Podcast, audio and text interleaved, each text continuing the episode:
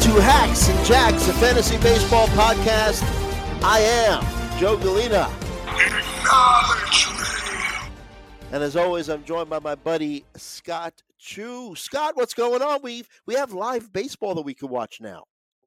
We have, we have live baseball. We have, I mean, live baseball, right? like I was I was just today watching uh Dodgers Padres, thinking about you know the Tigers are on. Mm. Uh, their first game is is coming right up soon, so uh, th- this is the fun time. We get to see new stuff. We get to overreact to like absolute nothing burgers, but that's what's fun. That's yes. what's fun about this. Oh, this is a great time of year. By the way, we're recording this on Friday night, February 23rd. It's about 8:34 p.m. as we start the show uh, Eastern time. So, in case any news breaks by the time you hear this podcast, uh, that's that's the reason why is we're recording this on Friday night, the 23rd. And and like you said, I mean, uh, so much news coming out, but is it really news? You know, it's like, well, what's you know, Pantsgate? We have Pantsgate, Scott. Uh, the the uh, new uniforms created by Fanatics, which supposedly aren't even new, but the the the, the, the pants are see through or something like that. You know, um, what, what, else? What else do we have? We have Yuki Matsui looking like he should be the uh, Padres closer. Uh, what else? We, we've have a, a few little injuries that uh, happened. Kodai Senga, Mets um, starting pitcher. Actually, he was going to be their ace this year. Looks like he's going to end up opening the season on the IL. Um, Jung Hoo Lee uh, getting uh, minor so- side soreness. Ricky Tiedemann hamstring. I mean, we're not going to go through all the news because by the time we tell you the news, there's going to be new news. But uh, it's just that kind of year where it's just that kind of time of the year, like you said, where uh, you know it's it's fun to overreact in a way, right? We've been waiting for like real news to happen, and we're getting some. Yeah, I mean the, the two big pieces of news that happen this time of year that you actually should care about are number one, free agent signings, and number two, injuries that impact the start of the season. So, you know, like it, it a lot of injuries that happen right now just unfortunately will affect guys to start the season because we're only like a month away from the start of the regular season. Hmm. So if they're going to miss 2 weeks, like that could impact their availability on day 1. Mm-hmm. Right? Because they it's not just that they need to recover from injury, it's that they also need to get warmed up, ready to go, right? Ramped like they up. need like that's part of what spring training is for. Sure. So don't over like don't react too much about it, right? Like if your if your projections are requiring a guy to play 162 games to really justify where you're drafting him, like that's kind of problematic already. Mm-hmm. Mm-hmm. I think it's more realistic that you know you should be projecting guys for like 140 to 150 games. Yes, there are some players that we can pretty reliably say like when healthy they play every single day right? Like Marcus Semien has been one of those guys, just yeah, an we'll, absolute we'll... volume animal, mm-hmm. right? And that is what solidifies his value. It's what creates a really high floor. But like his ceiling isn't necessarily based on playing 162 games versus 150, right? The ceiling for Marcus Semien is based on can he tap into some power that he showed us in years past. So right, right. I don't want folks to just like go totally overboard and be like, oh, they're missing a week or two of the season. I need to move them way down my ranks, mm-hmm. right? Like maybe a little, sure. But I mean, it's not as much as you would think, depending on the type of injury. Missing a month, that's a big deal. But missing like a week or two, like meh, I'm, you know, I'm indifferent to that. Mm-hmm. Especially because early in the season, we also see more games being like spread out, canceled, delayed. Like it's the time of year where you can say, like, oh, well, we'll just postpone it. We got a whole season ahead of us. Yeah. Yep. So, like I said, I don't really want to talk about a lot of news, but there was one story that I read that kind of resonated with me, and it was just what uh, Vlad Guerrero Jr. said. I don't know if you saw this, that he said that he he played with pain that spans from head to toe uh, all all last year, and uh, I'm just quoting here. I, I didn't have the best preparation in the off season last year. I didn't work as hard as I did this year. So it's kind of almost like talking about a little self sabotage, but he came into camp. And, another big thing that you hear this time of year is, oh, he came into camp in the best shape of his life.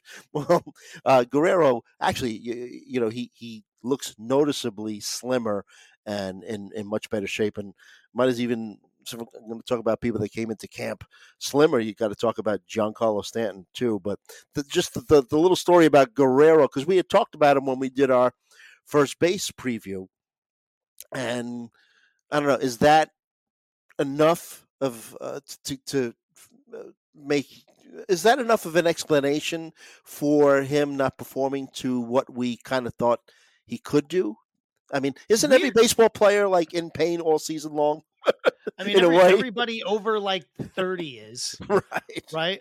but but here's the thing. So like the reason like I totally get that. And that would make a great explanation. If he didn't have better StatCast numbers, or at least as good of StatCast numbers in 2023 that he did in 2022, and hmm. the year was still worse, right? Right. So like that's the thing where it's like the the pain and whatever, like surely it impacted him, but like he shouldn't have been worse, hmm. right? Like it doesn't make sense. And it's been quite some time since he's shown us numbers that he could have had since his 2021 breakout. Because even if you say, yep, that's what bugged him in 2023, well, then what about 2022 when he wasn't anything like 2021? Right. Right. right? Like, what about that? So with Vlad Guerrero Jr., it's it's less about like, oh, well, like, okay, so he'll bounce back to 2022. Well, that's not necessarily the number four first baseman. Mm-hmm, mm-hmm. right? That's not necessarily a top, you know, a top two round draft pick. So with Vlad Guerrero Jr., it's about you still believe in the upside, right? And being healthy means he can get there, right? Yeah. If if you believe the reason he couldn't find that in 2023 is because he was injured and in 2022 it was something else, like fine, you can create that narrative. But I'm not so much there. Like I still rank him right. He's my number four first baseman because mm. I still believe in the high upside. Right. But like it it it almost makes me feel like I'm a little less on him than others because like he did not get 30 home runs, he did not get 80 runs scored, he did not get 95 RBI last season, and he also hit 264. Mm-hmm. And again, I hear the injury thing, but like the Statcast numbers were about the same as the year before. Right. So if right. he had pain, like wh- where I would expect to see it there, not just in actual performance. Mm-hmm, mm-hmm. Yeah. Um, still a guy who has a very high floor. Not a guy that I'm avoiding in drafts, but you know, when I hear him say that maybe he didn't work as hard as he should have in the preseason, you know, heading into the 2023 season, that's a little concerning, I guess. You know, in fact that he could turn it on and turn it off, and I guess he's that got the kind of talent that you know he could he could could go at 85 percent and still have a very very good year, right? Have you ever heard someone say that after they had a good year? Like, I mean, like honestly, like have you ever heard someone say I could have worked harder when they mm. had a good year? You only ever hear that when they had a disappointing year, right? Because right. like that's revisionist history. It's like, mm-hmm. oh, I guess I could have worked harder in the off season. That might have helped, mm-hmm, mm-hmm. right? Yeah. I could have worked harder. Like, sure, but you wouldn't have cared if you did good, right? right? right. Like, yeah. you never hear a guy like you just don't hear that. So, so again, I'm, I'm, I just don't. I'm not saying I don't care that mm-hmm. that happened, but it also doesn't really like move me in any way. Right. Like I said, I, I, I'm I'm not avoiding him in drafts, but it just eh, you know it stuck out at me at, at what he said. So. Um, all right, so uh, why don't we? Uh, got a lot of second baseman to talk about. We're going to talk second base. Uh, last episode uh, we talked uh, first base. If you want to catch that, you can catch that on demand. And uh, I don't know, second base kind of you know kind of top heavy. You got the, like the, the top four, I guess. Uh, Mookie Betts, Ozzie Albies, Marcus Semien, who you alluded to, and and Jose Altuve. I mean, you know, you really don't have to talk about Mookie Betts. Basically, you know, a top five pick in all formats. Uh, second base, shortstop, outfield eligible, depending on your league's rules. Uh, going to be a leadoff hitter in a very potent lineup. Um, you know, I don't have to sell you on him. Hard hit rate increased last two seasons. His highest uh, hard hit rate last year since his 2018 season. Uh, maybe the sprint speed is leveling off a little bit. Maybe he won't steal as many bases. Had 14 last year, but I mean, just far and away the the best option at second base. Yeah, and I think every projection system is too light on the runs scored. This guy scored 126 runs last season, and mm-hmm. I feel that he's almost certain to do better. Mm. Right? Because the lineup is even better. Like it's disgusting mm-hmm. what they have in in Los Angeles. Uh, yeah, sure, he's a little slower. Yeah, sure, maybe he won't hit 307 again, but he showed us that big high walk rate again, right? So 13.9% walk rate last season. That was a big deal. He had very close to a one to one walk to strikeout ratio, which he has showed us in the past back when he, you know, in the later days of Boston. And again, he was scoring 129 and 135 runs back then, mm-hmm. right? Like this guy is going to put up just obscene run scores. He'll still drive in a ton of runners. the the stat production you're going to get is just wild. He's been incredibly durable throughout his career. I want to say like the uh since 2015 his lowest number of games played is 122. Hmm. Right? Like this guy he, he plays every day. It's just going to be Eh, assuming he's even close to healthy even if he goes back down to 30 ish home runs, 30 30 to 35. Yep. Like this guy's still going to score just so many runs. It's going to come with a lot more RBI than you'd normally see from a leadoff hitter. Like normally those guys are down at like 80 or so. Um, but with just the strength of this lineup overall, yeah, as it as it turns over, yeah, he's gonna Betts is gonna get his chances. To run, he's gonna uh, get run, chances. Yeah. He he had 107 RBI last season. There's no mm-hmm. reason he can't get close to that again. I'm probably mm-hmm. projecting somewhere between like 95 and 100. Yeah. Uh, I mean, just all it's all categories. Even if the stolen bases come down, he still he still should be double digits. You know, yeah. there's part of me that thinks like maybe he won't run as much because the lineup is so good behind him that like just let them hit him around. Mm-hmm. But also it means pitchers can't focus on him at first base. They're too busy trying to get Freddie Freeman and Shohei Ohtani out. Right. Right. Like so so I think it all kind of bounces. I mean, this is just an elite hitter. He is a tier of his own and more so than we see in any other position if there is anywhere where we have one guy truly at the top of his position, it's Mookie Betts at second base. Yes, absolutely. Yep. Uh, next guy we'll talk about, and the next few guys we'll talk about aren't too bad either. We got uh, Ozzie Albies, second baseman for the Braves. Uh, Marcus Semien, second baseman for the Rangers, and uh, Jose Altuve, second baseman for the Astros. So Albies finally showed you what he could do when he plays a, a full season, right? Missed 116 games due to injury in 2022, uh, but last season 148 games, and uh, Albies uh, hit 33 home runs, 109 RBI, 13 stolen bases, 280 batting average. Um, yeah, you know, um, you look at his his right his splits against right-handed pitching and left-handed pitching, eh, kind of a little bit of an eye opener. But batted 391 against uh, left-handed pitching, 250 against right-handed pitching. So that's something just to, to you know take into consideration. Um, any concerns with Ozzie Albies? Happy to get him, or uh, eh, you know, eh, of these top four. Uh, I mean, obviously, you're gonna if you have an opportunity to draft Betts, you're gonna do it. But uh, do you feel compelled to get one of these next three second basemen based on the strength of the position? Yeah, so second base is sort of interesting in that there's like four guys that I feel really good about. Like they're the ones where I'm like, they're going to finish in the top 5 mm-hmm. Right. And then after that, it's a lot of guys that could finish top five. Right. Right. And there's a very important distinction there. Like the the type of guy that we are like for sure this guy's finishing top five at the position. Like Mookie Betts will be the number one second baseman, mm-hmm. right? Like period.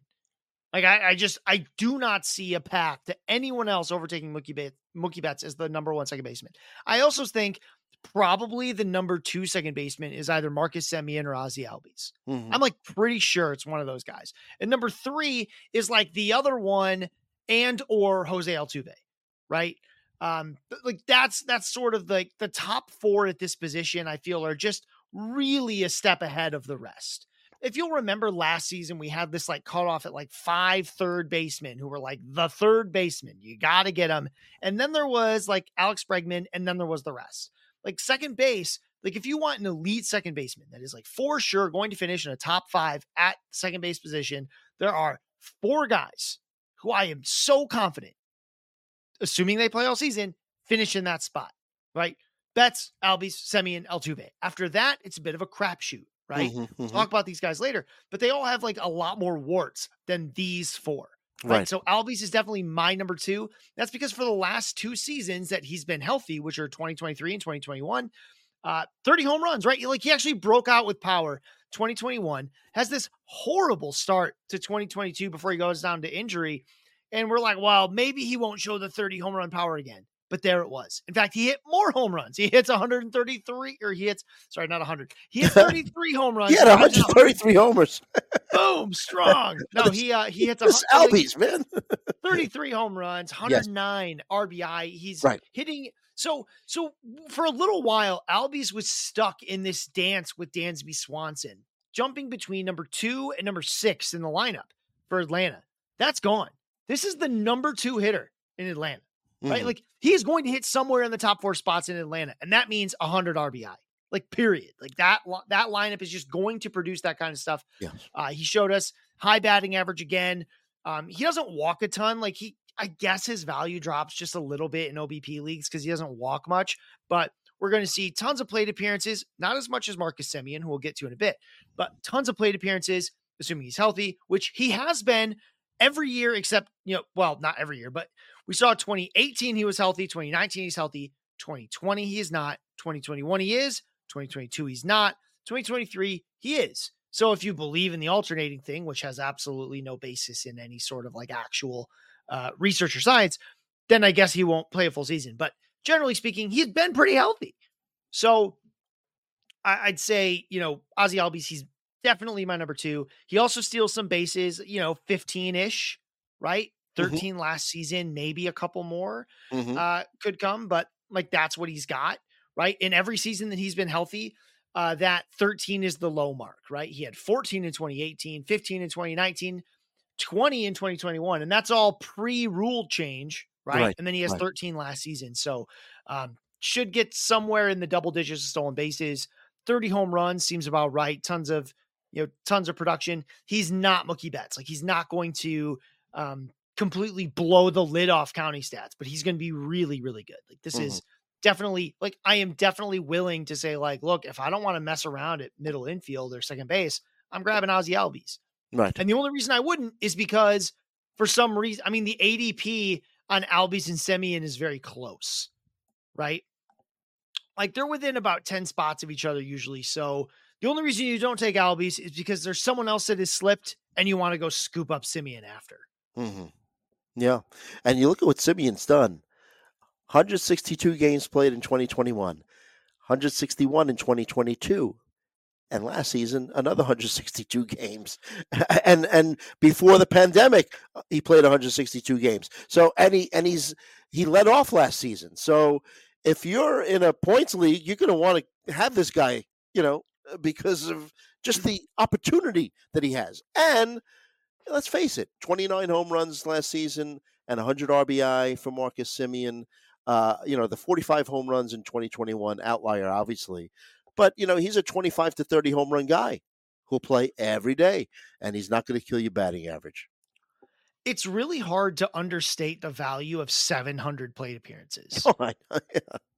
and the thing with Semien is he gets more than that, mm-hmm. right? Like, so uh, if you take away 2020, the, the mm-hmm. COVID shortened season, mm-hmm. 2018, 703 plate appearances. Yeah. 2019, 747 plate appearances. 2021, 724. 2022, 724 again.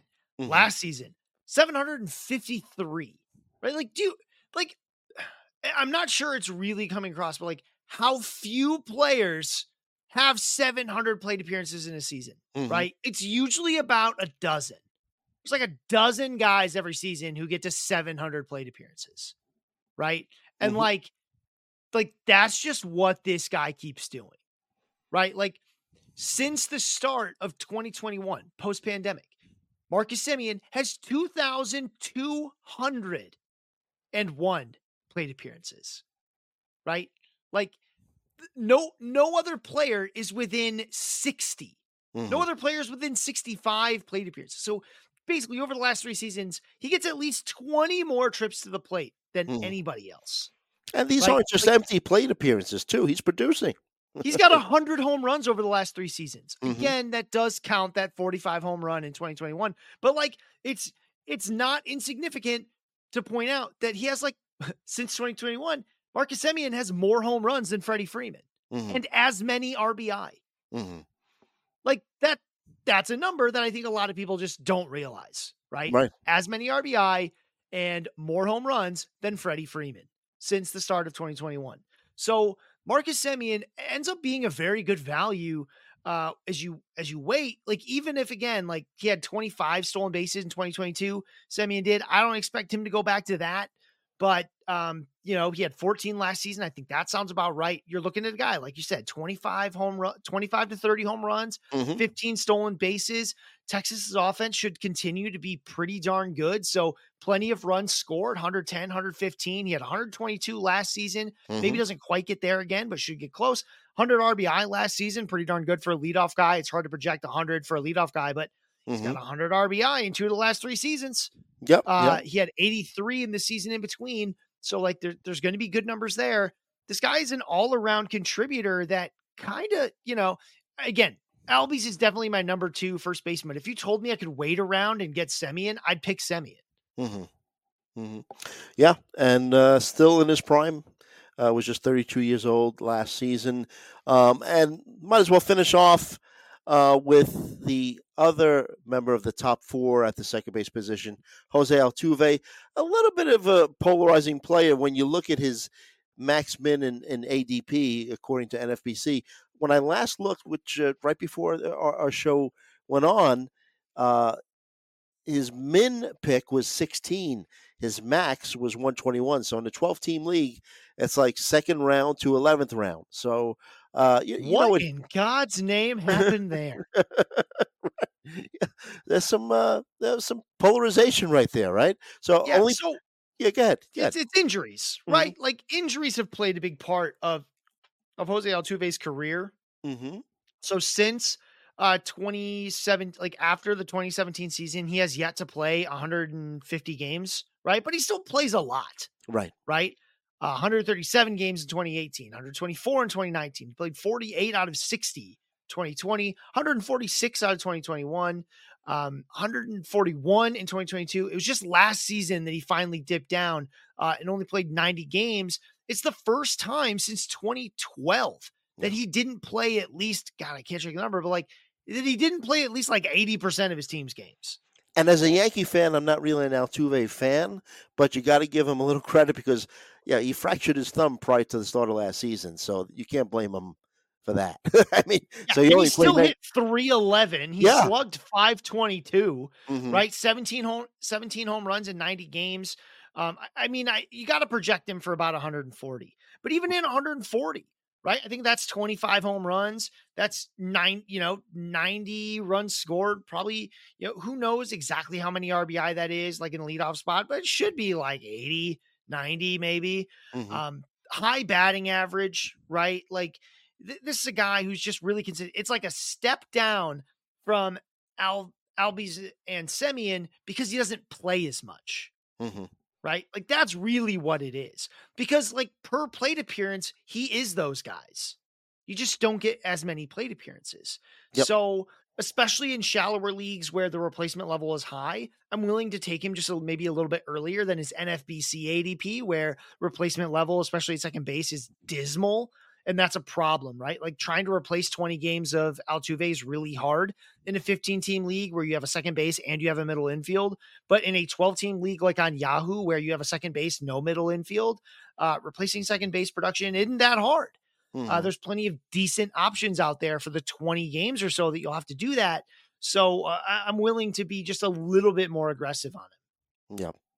Um, and if you look at the projection models, uh, the Bat X and ATC both have him playing 139 games, and they have him hitting. Uh, one has him hitting 23 home runs, the other one has him hitting 24. And all the projection models have him hitting, uh, batting somewhere in the 270s with oh anywhere from 12 to 14 stolen bases. So still fine numbers. And by the way, 270s is like one of the worst seasons he's had. Yeah, right? like they're actually projecting like the best batting average projection comes from Zips, mm-hmm. and it's 277. A full season batting average from Jose Altuve of 277 would be the worst of his career. Yeah. Yeah. He had a 278 in 2021.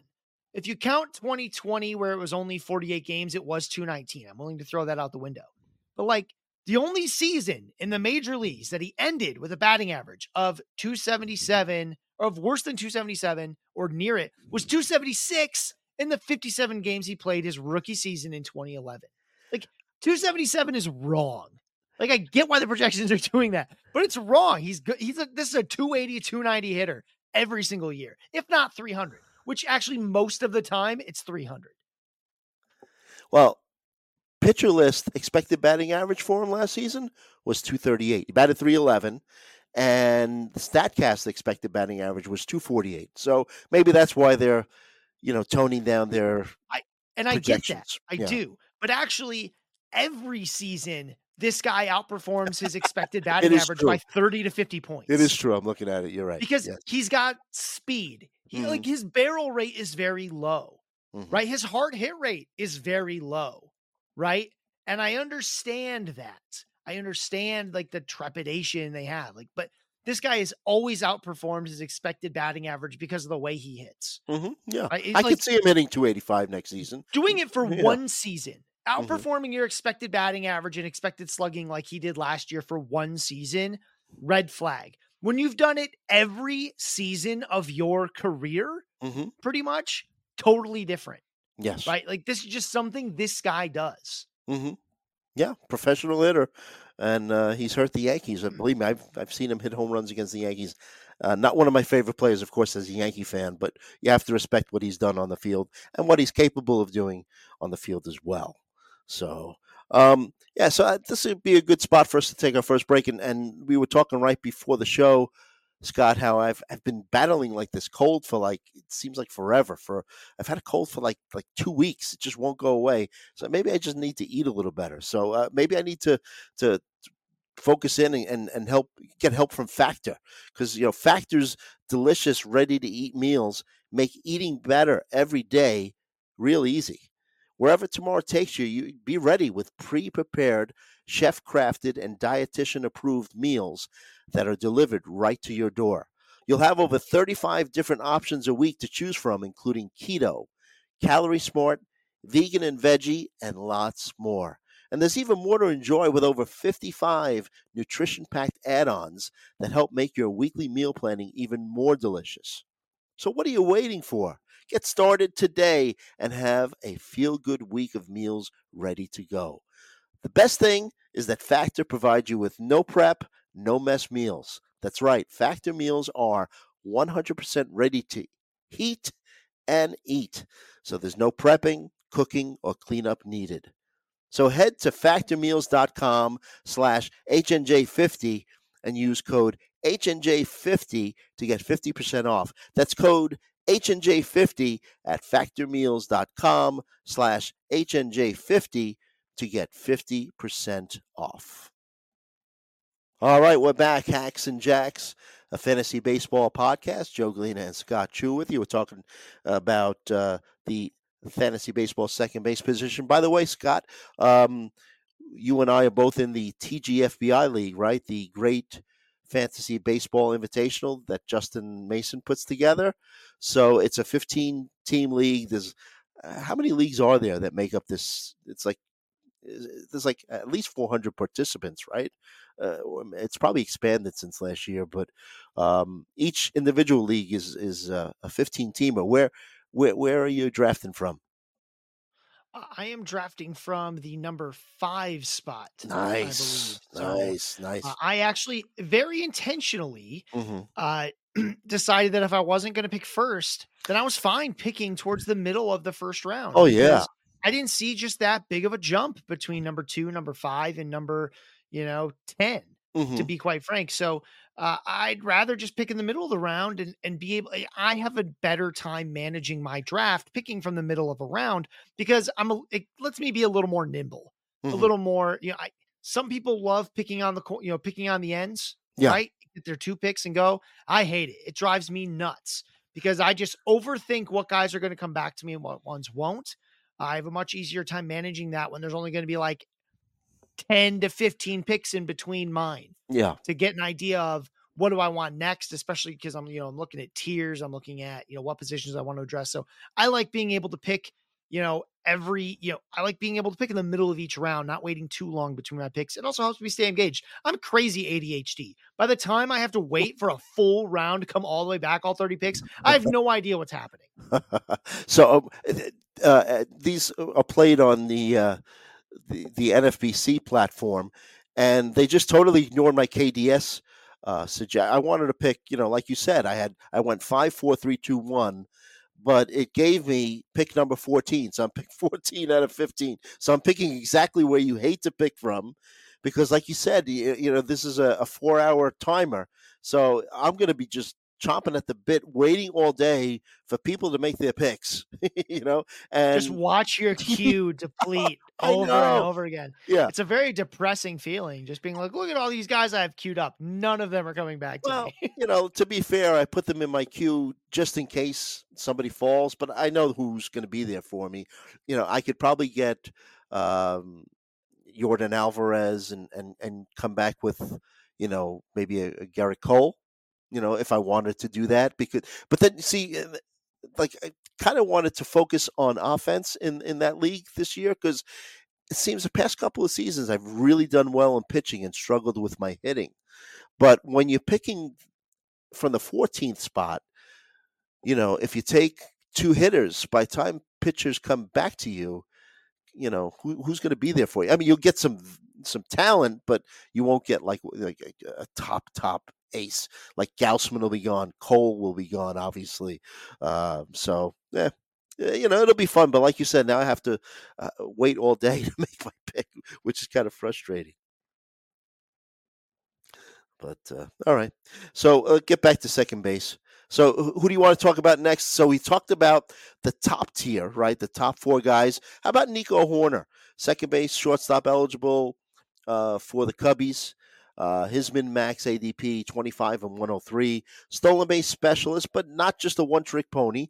Um, he has a contact rate uh, last season of 88.8%. Good strikeout rate, just 12.1. Hits for batting average, and he hits uh, towards the top of the lineup, so he's going to contribute in the runs uh, scored category. He had 98 runs scored. So, what are you thinking about Nico Hoerner? Yeah, I mean, so so Nico, you know, obviously takes huge advantage of the the new stolen base rules. Uh, 43 stolen bases last season. That's really like where where all the money is. He also slugged less than 400, which yeah. actually is about right for him. So Nico Hoerner's a slap hitter. He's not trying to drive the ball, mm-hmm. right? He's trying to get on base, which is just fine.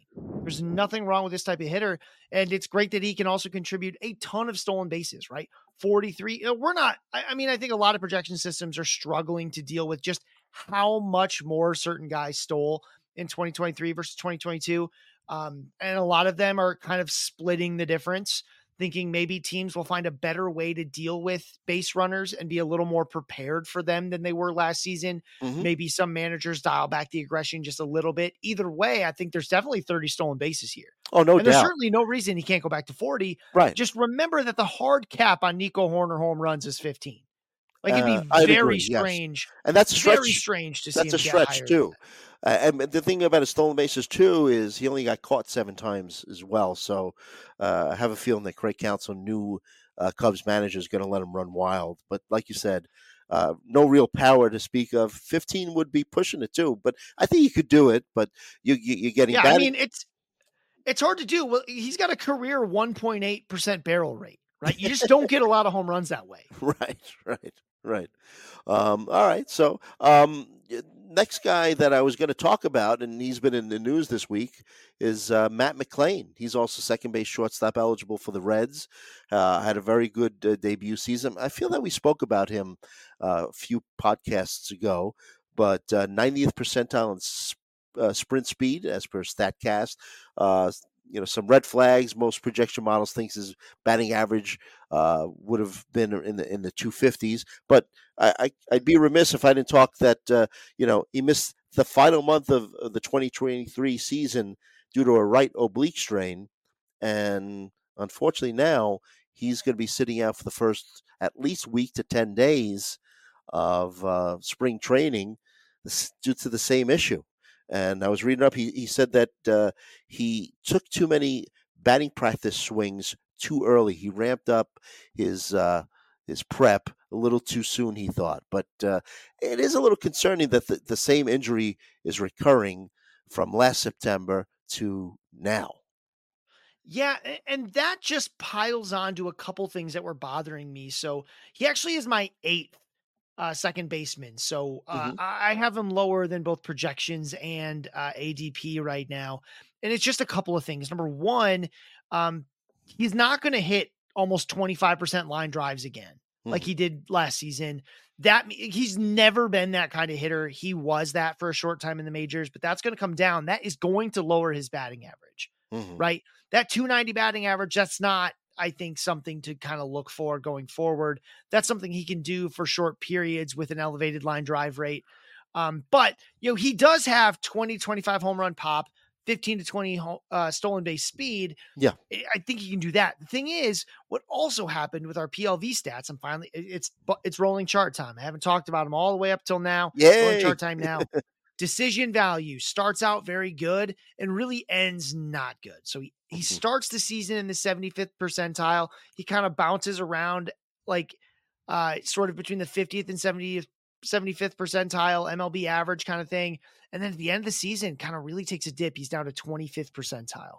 And then with contact ability, he was never like he, our metrics suggest he was never that good at making contact, right? Like compared to his peers based on the types of pitches he saw. Again, contact ability for pitcher list is not about percentage of the time you made contact. It's how often you were expected to make contact based on the pitches you saw with spin and pitch type and count and uh, spin rate, and all these kinds of things. So he start he spends most of the season around the 25th percentile, and by the end of the season, it's like below the 10th percentile. He's you know among the worst contact makers in the league. I don't like seeing that towards the end. It makes me worry a little bit about that very hard to prove sophomore slump kind of thing that maybe mm-hmm. pitchers were starting to find ways to get McLain to make bad decisions and make you know and sort of swing at stuff maybe he shouldn't have. Uh, that that troubles me a bit. Um, I, I, don't like him in his current and you know his current ADP. I think that ADP is going to come down because of that injury. I think people are going to be worried. Agreed. That injury he had at the end of last season is still bothering him. Mm-hmm. That's a problem. Mm-hmm. But even without that, I was sort of a little down on him. So I, you know, I like Matt McLain as a top 10 second baseman. I just can't see him as like a top six, seven guy like he's being drafted. Even my eight was a little bit of addressing like he's got upside, but now that I know he's injured, like that eight might have come down to even like 9, 10, 11. This mm-hmm. is a mm-hmm. fairly thick tier. He's he's in my third tier of second baseman. Uh, it goes from 8 to 14. Um, and you know, right now he's on the top. He's the first guy in this tier, but it's easy to see him moving to the middle or bottom of this tier. Right. And you know, we had talked about the crowded Reds infield. Well, now all of a sudden, you know, it's not as crowded because uh, V. Marte uh, had a hamstring issue that surfaced uh, during his time playing winter ball. Uh, so supposedly he's he's he's getting better, but but that's an issue. Um, so now we heard this week that Jonathan India, who was signed to a two-year, eight point eight million dollar contract, basically he's going to be playing all over the place. He's going to be a Swiss Army knife kind of player. Um, he could play second, first, third, left field, DH.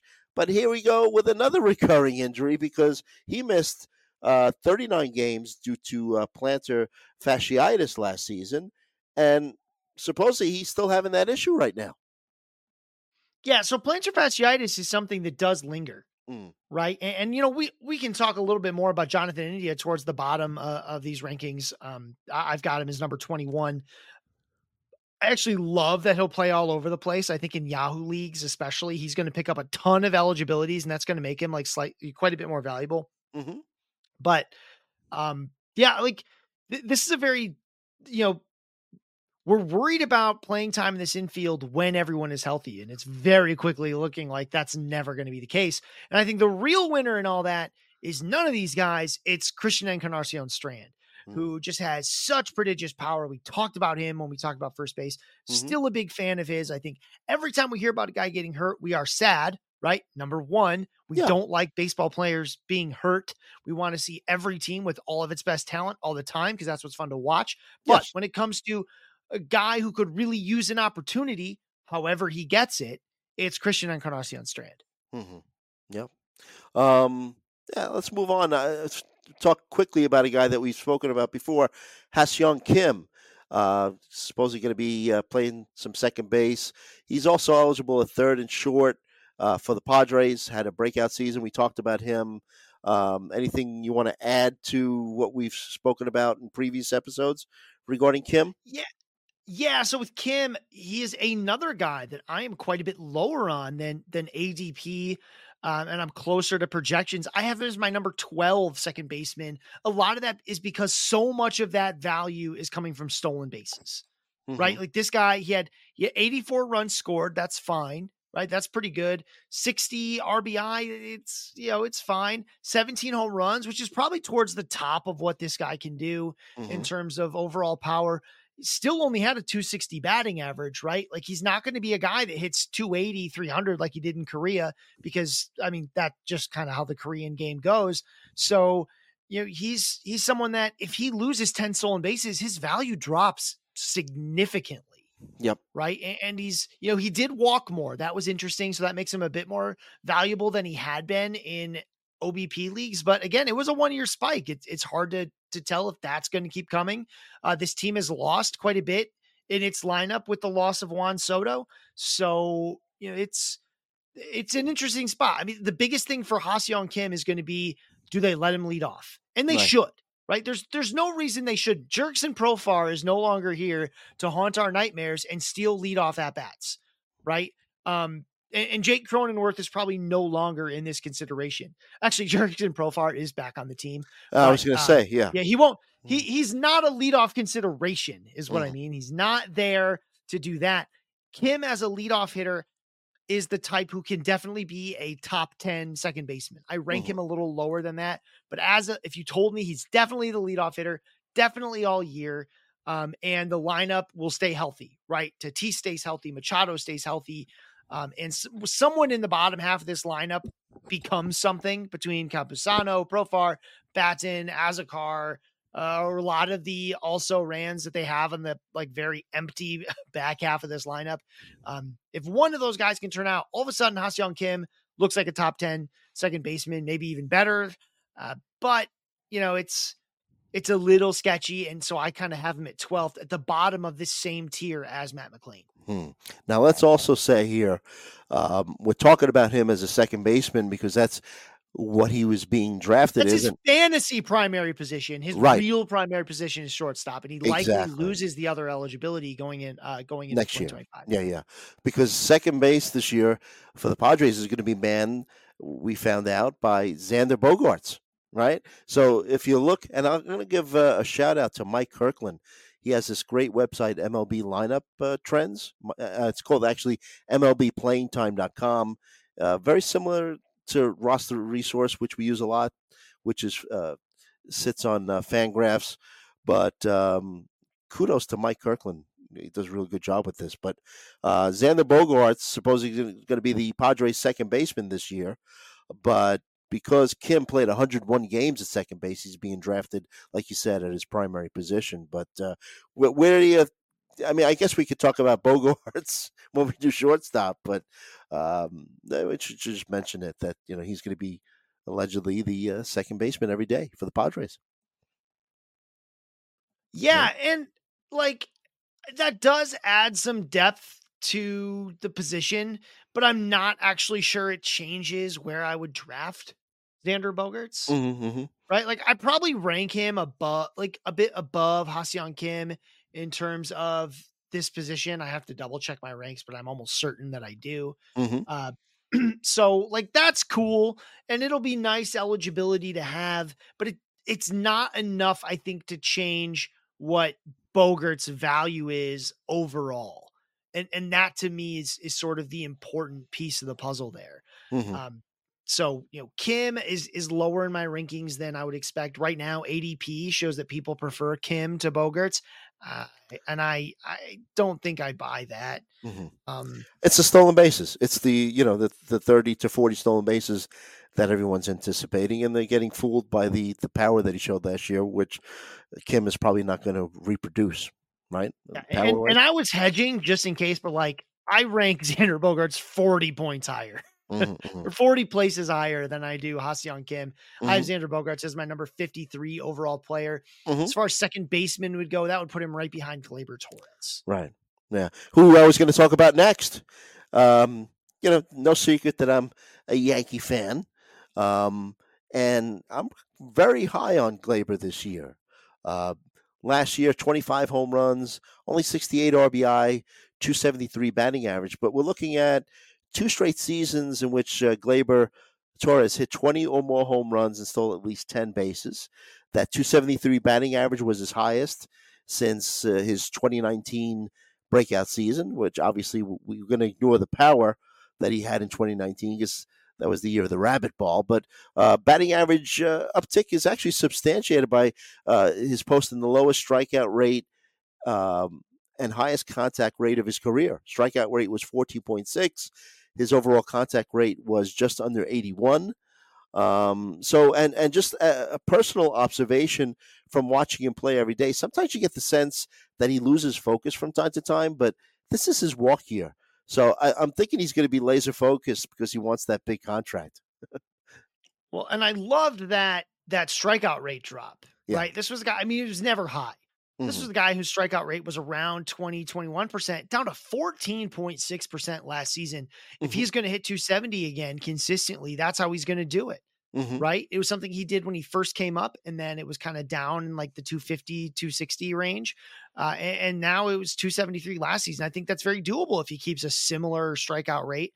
The 25 home runs. I mean, that that's what Gleyber Torres is. He's a 25 home run ish guy. Yeah like, like you said, 2019, that's out the window, but but 25 home runs sounds about right. I think this Yankee offense will be better. So I think that there's room for him to have better than the 90 runs scored and better than the 68 RBI he had last season. He mm-hmm. continues to steal uh, double digit bases, mm-hmm. right? Three straight seasons now of that. So I think we can keep, we can expect that going forward. Uh, Gleyber Torres, very solid second baseman, right? And it is worth noting that as bored as we are, we sort of are with Gleyber Torres, he's only 27 years old. Yeah, yeah.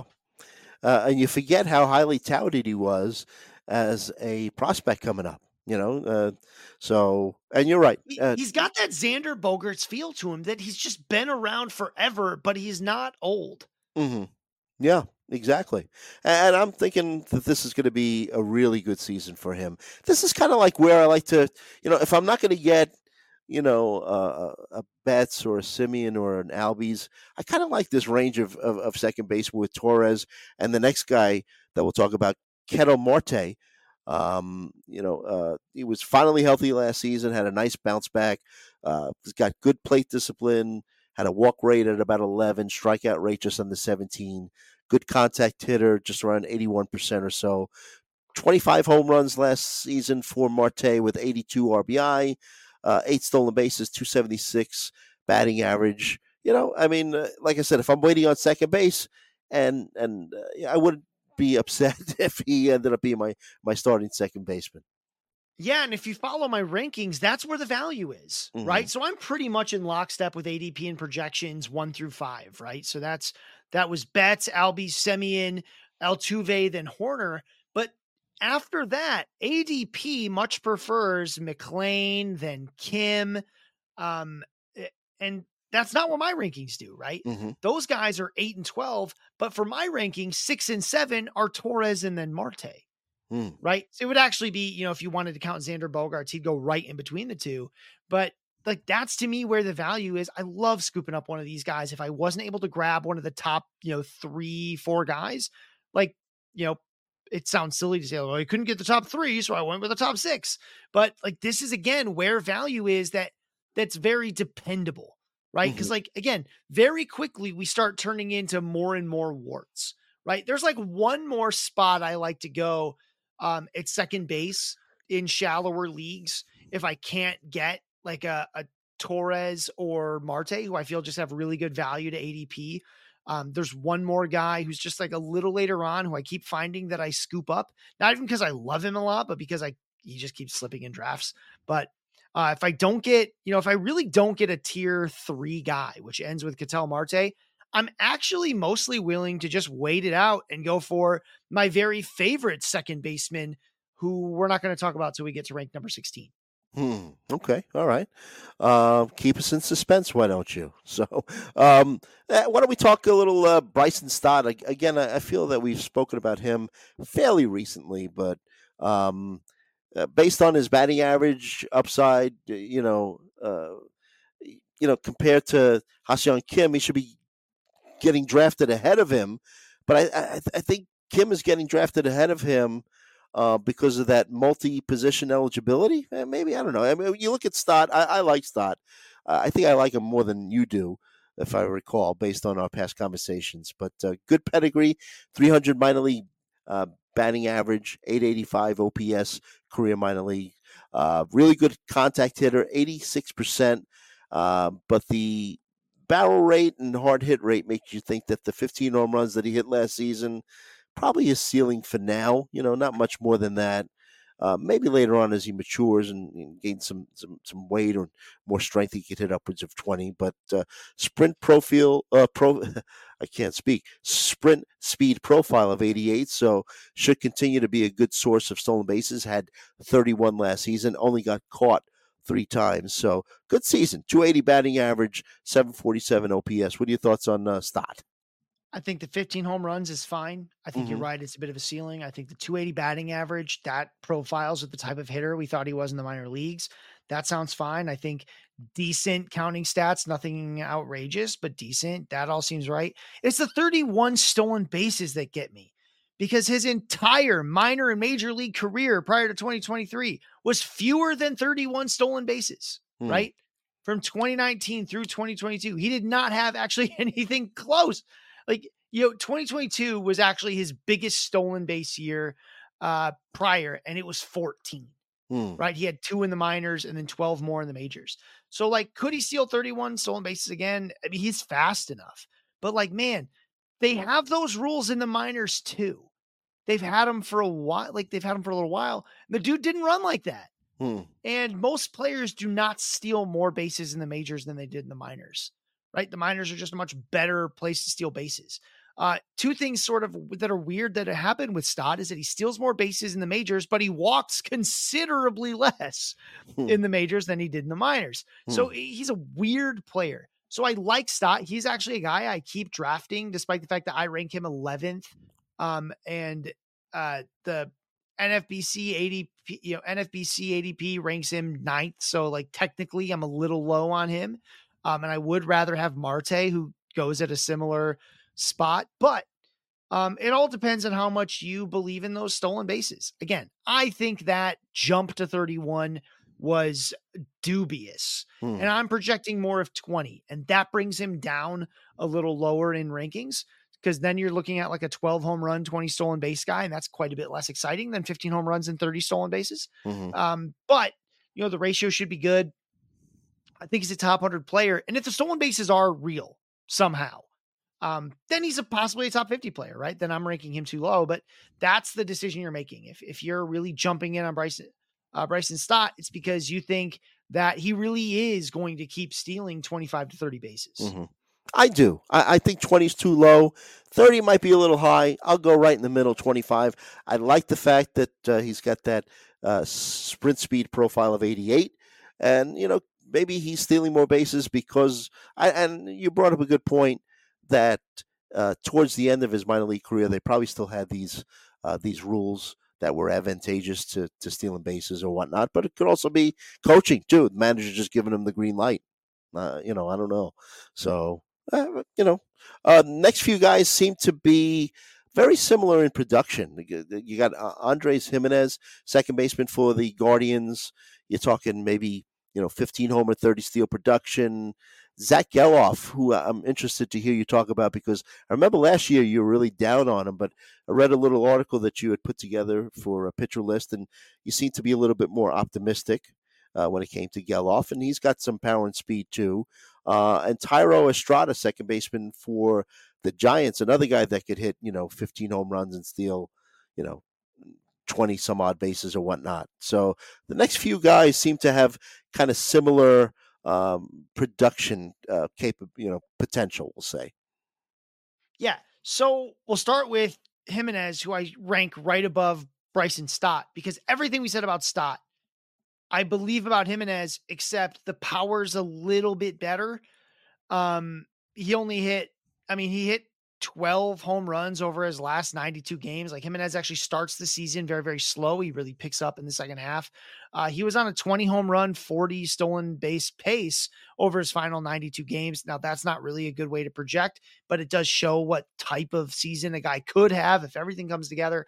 Uh, Giménez, uh, you know, I, I just think everything I want Stott to do, I think Giménez can do. Right. Um, except I can get him later. Mm-hmm. So, you know, I'll I'll I'll take that. Um, you know, it's not much later. I think NFBC ADP has him like about around a half round later, but even at the same pick, it's like Bryson Stott. I can't understand how he got so many bases, and Andrés Giménez. like I completely understand how he got so many stolen bases. So I feel like he's just a little bit more reliable there. The lineup he's in is not as good. Mm-hmm. Um, it's much thinner, but um, he gets to bat near the top of it. Well, Stott doesn't. So I think that kind of offsets that difference. So uh, Giménez versus Stott, I take Giménez. Um, but I, I, you know, it is a bit of a toss up if you look at ADP, um, you know, and, and projections tend to to favor Giménez by a bit, but uh, you know, it's it's still it's still close enough. Then you know you talk about Gelof. So so here's the thing about Gelof. I have an article out there, and it talks about you know it talks about guys I think could break out, right? And there is this path for Gelof where he does much better than I ranked him. Right? Because what Gelof's got is this weird softball swing. There, there's a good article on Fangraphs about it, but he's got this really flat swing, which is what you see softball players do. Mm-hmm. Right? Because the ball's coming in from way up. You don't need to like shoot your bat up at it. You can kind of go straight, whatever. So uh, his mechanics are really weird, but they also lead to a better line drive rate. Now, I don't think it'll be 30% that he had for most of like that's what he had for most of last season 30% line drive rate. There's like one guy that can do there are two guys that can do that. Their names are Freddie Freeman and Luis Arraez. Freeman does it because he's amazing. Arraez does it because that's all he's trying to do. Right? He only is trying to hit line drives. That's how he does it. So if Gelof turns into that kind of hitter, it takes away from his home runs, it adds to his batting average. Like this is a guy who could do 25 home runs and 20, 25 stolen bases, Mm-hmm. right? Um, the problem is that is that he'll do it in Oakland and he strikes out a lot. So um, if if he can clean that up, I think there's a big step forward for Gelof because the raw skills are very much there. The problem is I don't love the fact that he misses a lot of strikes in the zone, right? Like he got better at it, but um, he's still, you know, his his sub, you know, Gelof's sub 80% zone contact rate, I don't love. But again, these are all things that he can get better at. We did not see much of him. This wasn't necessarily a problem he had that much in the minors. So if he turns that around, I think he could really take a step forward. But on draft day, I'm a little down on him Mhm. compared to to some others. Right. But at this range, like this is a lot of guys that are packed close together. So I've got him in this uh, you know, I've got him in this this tier that's, you know, in you know it's it's my my tier four which has a lot of like guys that are sort of boomer bust right? And i rank him slightly ahead of my favorite target at second base because i've got Gelof at 15 and if you'll remember my favorite is 16 Mhm. um Mhm. and that that person is not Thairo Estrada. I do rank him 13 um he missed 40 games last season. Um he's got some pop. He's got a bit of speed. He should be near the top of this giants lineup um, it- it's it's a scrappy lineup. You know, some the but when I wrote this, they didn't have Jorge Soler. That really gives them some thump that they were missing. Uh, 15 home runs, 25 stolen be- bases could be there. Mhm. s- Counting stat totals might be a little hard to to project. Um, health risk keeps him from being ranked a bit higher, along with like Giménez or Stott. But you know, I've got him just one tier below that, and he is a solid guy. He's like a, he's one of the you know he, he's a guy that you can feel okay about in 12 team leagues you can feel pretty good about him in 15 hmm I think we should take a, a real quick break here. And you've been teasing us with who your favorite second baseman is. I have a feeling I know who it is, but uh, we'll talk about him and some other second basemen right after this. All right, we're back. Hacks and Jacks, a fantasy baseball podcast. Joe Gallina, you could follow me on uh, X, which was formerly Twitter, at Joe Gallina. You can follow my buddy Scott Chu at If the Chu Fits. You can read all his stuff and, and follow the hitter list that he puts together on pitcherlist.com. Uh, So uh, you've been keeping us in suspense. Can I take a guess before you, you know, you, you tell me who your favorite second oh, I'm sure is? I'm sure you're going to get it right. Okay, is it Julien? It is. It's Edouard Julien. okay. Yes. Uh, so so this was a guy that you actually called out Mm-hmm. um, mm-hmm. quite a while ago when he came mm-hmm. up last season. Uh, and, and, he had strikeout problems. Mm-hmm. Uh, Julien did when he came up last season, but he figured those out in a hurry. By the time Julien really kind of comes into his own uh, in last season, he's the best decision maker in the league. We're talking Juan Soto level decision maker, wow. Edouard Julien. And the dude can hit fastballs, hits Mm-hmm. them hard. He's in the top, you know, he's he's better than the 75th percentile in the league in terms of power against fastballs. Uh, and he's incredibly patient. You're not going to be able to strike him out by getting him to to chase. It's just not something that he does. Um, he he doesn't he's not quite great at making contact. Uh, he's incredibly selective, but you know, he does sell out just a little bit. So he doesn't have great contact ability based on our metrics. Uh, and breakers and off speed pitches are still a little bit of a challenge, but that's normal for young players who had just made their debut because the breakers and off speed pitches you see in the majors are so different than the minors. We talked about this last season that Mhm. in the minors you can kind of spit on most breaking balls that you see because they just won't be strikes. And in the majors, that's not the case. But Mhm. I think Julien could be a 20 home run, 90 plus run scored kind of guy. I think the you know the the trade of Polanco really opened up some playing time there for him oh in yeah, Minnesota. I think Mhm. he's their leadoff guy. I think Yes. this is going to be a big season for Edouard Julien. I think next season we'll be talking about him as a top 12 uh, second baseman. But before we get too far, there is one guy that um, we haven't talked about yet who I rank quite highly, but who by ADP is down in the range we're talking about now, and that's Luis Arraez. I rank him number nine. Uh, Arraez is Wow. just he's Arraez is a guy who look um he's not a fit. I say this very directly in my top, you know, my top 30 second baseman article slash top 300 hitters article.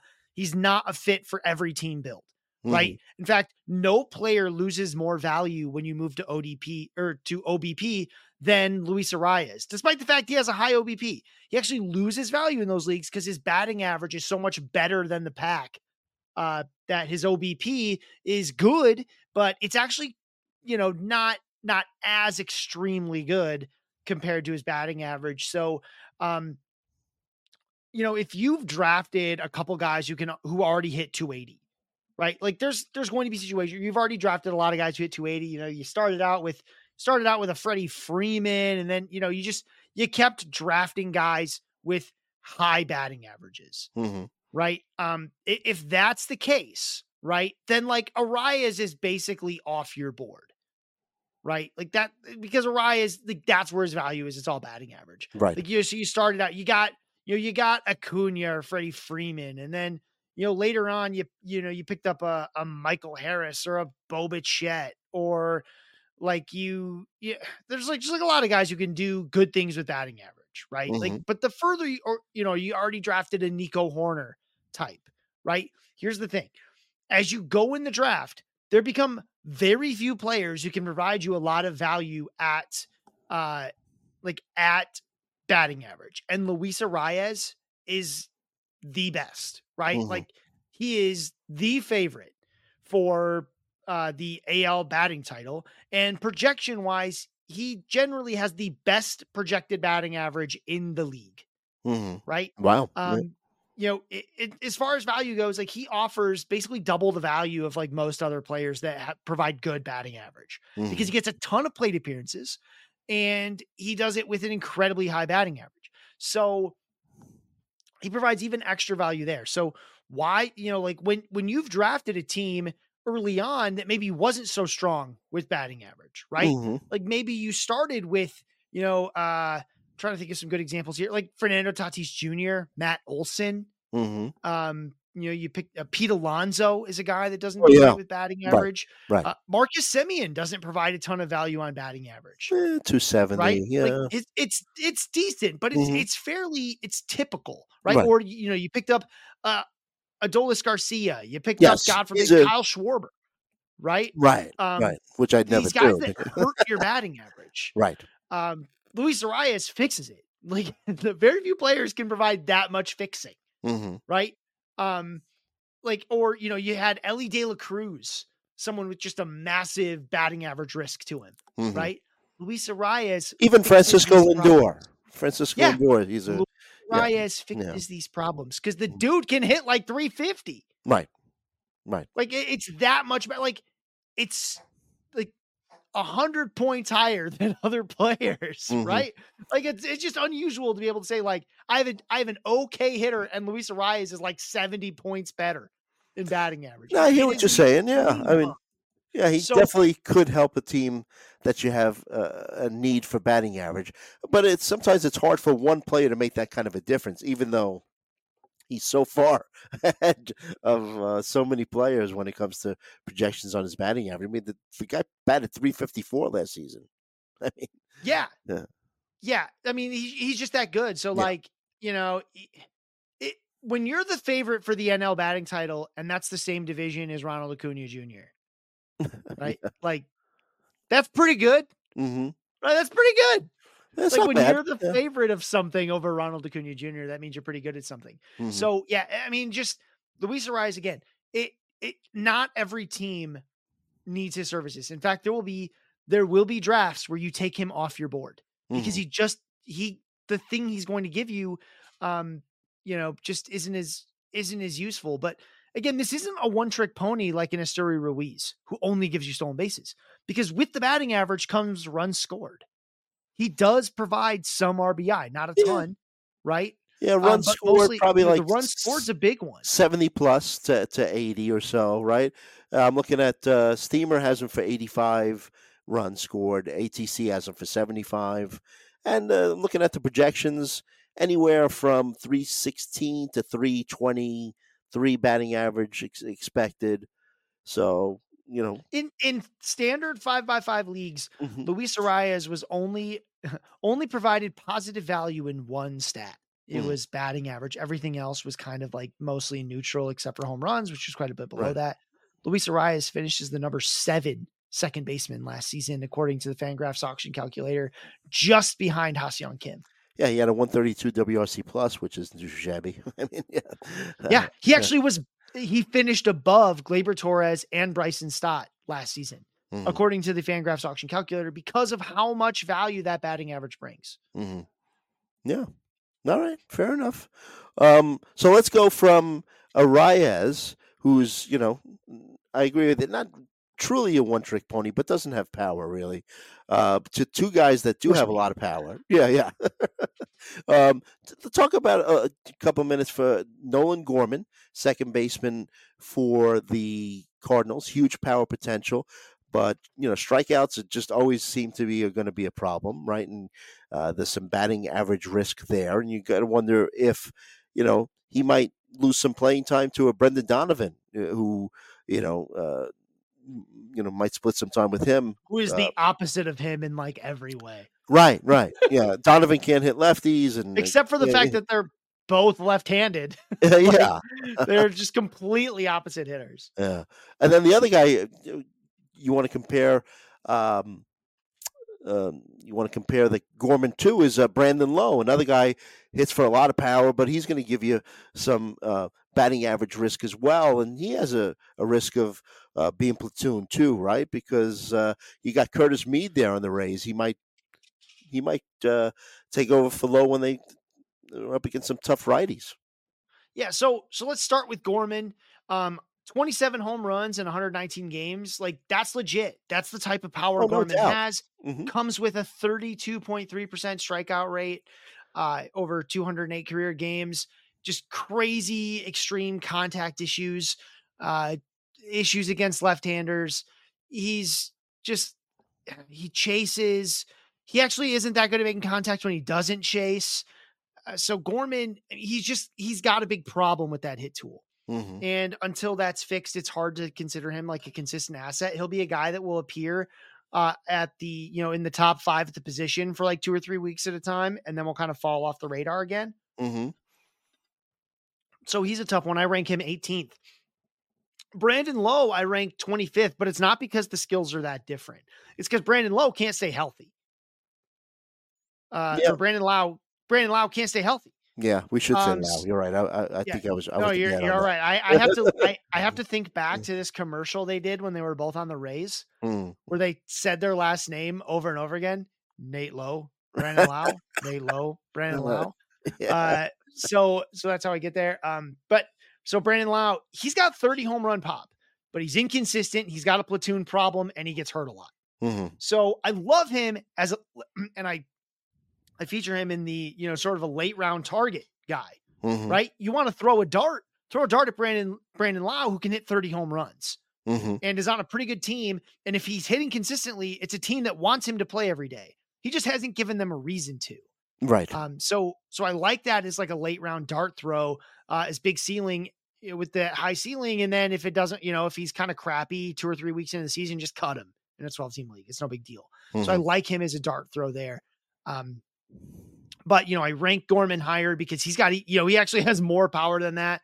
It just, I really worry that it, it's going to come with so much negative that it's not going to matter. Yeah, yeah. Um, and you know, uh, when you talk about Lau, uh, Curtis Mead, you know, he's got some, you know, he, he's a, a guy that could really fill in.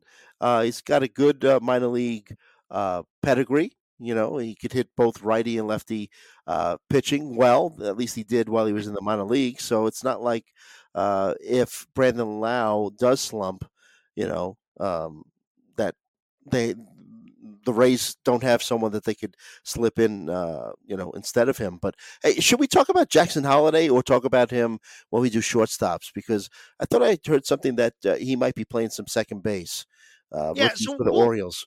We'll talk about him when we do shortstop because he's Yeah. not going to have that eligibility on draft day. Yeah. but um you know he's someone he's someone interesting that our our own you know our own prospect experts uh matt heckman has has an interesting position on him versus uh, another young shortstop who has a more difficult path to playing time hmm All right. All right. So look forward to i'm that. full of teasers today joe There you I, go, just- there you I go. can't stop Vaughn Grissom is somebody that we spoke about uh, in a few episodes ago. He uh, has a hamstring issue, but uh, he's slated to be the Red Sox's starting second baseman this season. So uh, we talked about him, you know, decent batting average, probably 270, 280 range, maybe, you know, 10 to 12, maybe 14 home runs, a uh, bunch of balls he's going to hit off that green monster. I, I like him, but obviously he has a little bit of a hamstring issue. So I don't know if you have anything you want to add to that, but uh, yeah i mean we'll talk about him a little bit on the shortstop episode too because he's another guy that won't have the second base eligibility to start mhm, but um, I I actually talked about him on the inaugural podcast with uh, Sarah Sanchez and uh, Shelly Verstrate that we recorded during um, that we recorded during our our big event that Yeah, the name well, keeps uh, was- PitchCon. yes, Took me. I kept trying to say pitcher list, and I was like, no, that's what we are. The Uh-huh. PitchCon. I, I I did a great episode with them, and the thing about Vaughn Grissom is that for twelve team leagues, he's just too boring. mhm, Like he doesn't have enough power. He doesn't have enough speed. He just got some batting average, but not like Luis Arraez batting average. It's more like Nico Hoerner batting average with just 10 home runs and 10 steals. right, So that becomes a, and batting towards like the bottom of a not so good Red Sox lineup means limited runs scored, limited RBI. It's all too boring. He's I think he's going to be a useful player in deeper Middle- formats. middle infielder. Yeah, like I think yeah, dependable one, but like mm-hmm. not anything exciting. Like Right. does not it's not like an upside play that we usually think about with young players. right. Um, yeah, so there's only a few other players we could talk about if you want, but I know one guy I'd like to hear your take on uh, is Colt Keith. Is he, how much uh, playing time is he going to get for the Tigers this year? Yeah, so I mean Colt Keith is the starting second baseman for Mhm. Detroit. Right? Um now talk the about a Tigers good talk about a good minor league pedigree, right? I mean, Yeah, I mean this Uh-huh. guy I mean just just kept shooting up. Um he kept shooting up the prospect rankings like the more he played. Uh, mhm, they they like him a lot, obviously in Detroit. Uh, I did a fun podcast with um, the guys at the Detroit Free Press mhm, about Tigers hitters and and our PLV stuff. So so that was a lot of fun. But uh, you know the I don't rank him that high because there's just a lot of risk there uh, for a 12 team league. And again, that's what my rankings are are tailored to is is 12 team leagues. So I just think there's a lot of other gambles you can take. And then you look at Colt Keith as like a a very late round pick, Mhm. right? Oh, Like, yeah. because especially because in a lot of 12 team leagues, you just can't afford to roster that many bench hitters, and you'll likely have a better second baseman um, than than Keith right away. But so I rank him inside my top 150 players. I rank him uh, 142. He actually doesn't have. He's yet another guy that just doesn't quite have that second base eligibility on draft day even Mhm. though that's his position. He has third base eligibility because that was his primary position um, in in the minors. Uh, for some context, uh, in my second base rankings, if he was second base eligible, he would be ranked. Let me go double check where that other player is. Um, he would be ranked 22nd between Jonathan India and Jeff McNeil. Hmm, okay. Yeah. John, you know, we don't we don't talk about a guy like McNeil, but uh, you know, he's a serviceable second baseman. I mean, this guy won his batting title not too long ago. Yeah, he's like he's like Luis Arraez light. hmm Yeah. right? Um, who's a bit better for OBP. hmm Uh, he's he's fine. Again, twelve teamer. It's it's hard to use him for a very long time because he just he doesn't do enough like that. He he has a good batting average, but he loses thirty or forty points to Arraez, Hmm. and that's a lot. that, Yeah, yeah. that that makes a big deal. So he's more of a stopgap. You know, I like him in those 15 teamers because he's also got that outfield eligibility. So the fact you can slide in between middle infield and the back of your outfield is very useful, uh, Mhm. especially maybe in like a draft and hold format or something like that. That kind of versatility and dependability is is very very useful. Mhm. Um, it- you know, it- he sort of goes at the same time in the draft as like a, a Brandon Lau.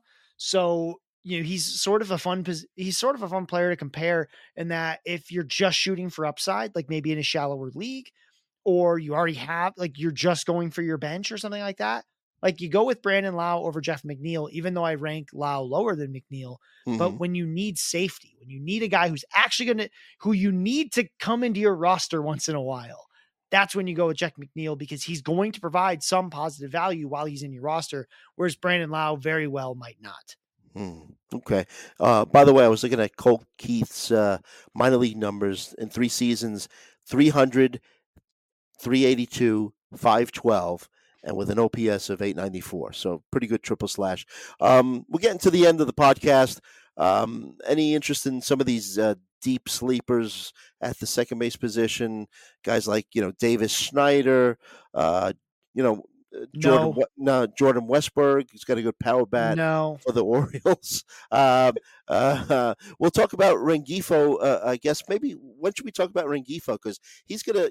He, he might uh, be uh, leading off for the Angels, and he's second base, third base, shortstop, outfield um, eligible. So I don't know. When do you want to talk about it? What, what position?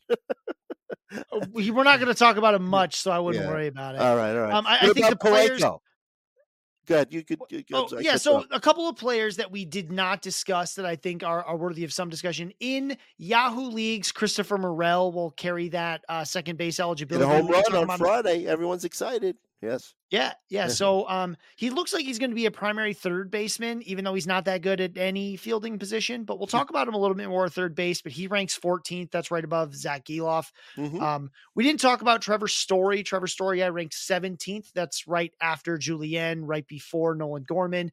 The problem with with Story is like, sure, he could hit 20 home runs, steal 25 bases, uh, and also like there's almost no chance he plays 140 games. This guy just cannot stay healthy. Strikeouts have been a big problem ever since he came to the Red Sox. Uh, and, and uh, you know, it's not like I expect him to suddenly be healthy going forward. So, uh, Mhm. big health risk there. Jorge Polanco, interesting that he's with Seattle now, uh, but injuries have, have really limited him for two straight seasons. The power is there. Like he could be a 25 home run hitter with with good ratios, no but doubt. he just can't he just can't stay healthy enough to do it. Um, I don't see how going to Seattle changes how healthy you are, but hey, maybe it will.